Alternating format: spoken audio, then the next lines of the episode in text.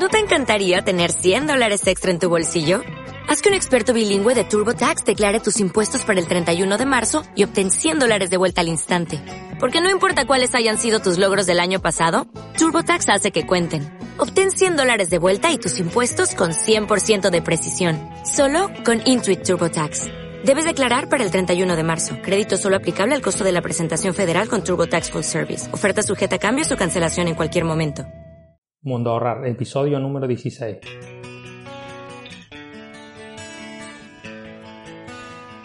Muy buenos días, esto es Mundo Ahorrar, el espacio donde descubrir métodos de ahorro, cómo reducir gastos, mejorar las finanzas personales y trucos de ahorro.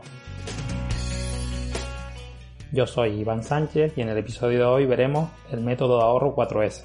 Pero antes recordarte que en el blog de mundorar.com puedes leer más artículos para mejorar tus finanzas personales, descargarte gratis en PDF mi libro Cómo ahorrar para principiantes y apuntarte a mi estrategia de ahorro gratuita. Sin más dilación, comenzamos con el episodio número 16, método de ahorro 4S. Hoy vamos a ver un sencillo método de ahorro para, sobre todo para las personas que están comenzando a ahorrar, y es el método de ahorro 4S, aunque más que un método de ahorro es un sistema para administrar el dinero. Este es el método que utilizaba cuando estudiaba en la universidad para llegar a fin de mes, pero lo he adaptado para que también puedas ahorrar. ¿Cómo funciona el método de ahorro 4S? Primero, preparación. Busca dónde escribir, por ejemplo, una hoja o tu smartphone y apunta todos los ingresos mensuales y súmalos. Segundo, ahora tienes que hacer un cálculo de cuánto quieres ahorrar cada mes. Si por ejemplo tienes 20 años, comenzar con un 10% es suficiente, pero si tienes 40 años deberías empezar con un 20 como mínimo para poder ahorrar bastante antes de tu jubilación. Si por ejemplo quieres ahorrar un 10% de tus ingresos y son, estos son 1000 euros, pues tendrías que ahorrar cada mes 100 euros.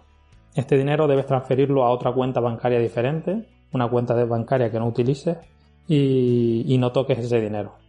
Bueno, ahora apunta debajo de donde tenías ingresos totales, apunta este ahorro. Tercero, gastos fijos. Lo siguiente que tienes que hacer es apuntar todos tus gastos fijos, como por ejemplo el alquiler o la hipoteca, la luz, el agua, servicios de telecomunicaciones, etc. Cuarto, las 4 S. Ahora tienes que restar a tus ingresos el ahorro y los gastos fijos. El importe resultante es la cantidad que dispones para terminar el mes. Divide esta cantidad entre 4 y como habrás deducido el resultado es lo que dispones para utilizar cada semana. En caso de que alguna semana te sobre dinero, no lo gastes, ingrésalo en la cuenta de ahorro. Un resumen rápido del método de ahorro, que sería primero apuntar todos tus ingresos mensuales, apartar entre un 10 y un 20% de tu sueldo a otra cuenta bancaria y apuntarlo en esa hoja, apuntar todos tus gastos fijos Ahora restarle a los ingresos mensuales el ahorro y todos los gastos fijos. Divide el resultado entre 4 y utiliza solo esa cantidad cada semana. En caso de que te sobre dinero alguna semana, guárdalo en la cuenta de ahorro.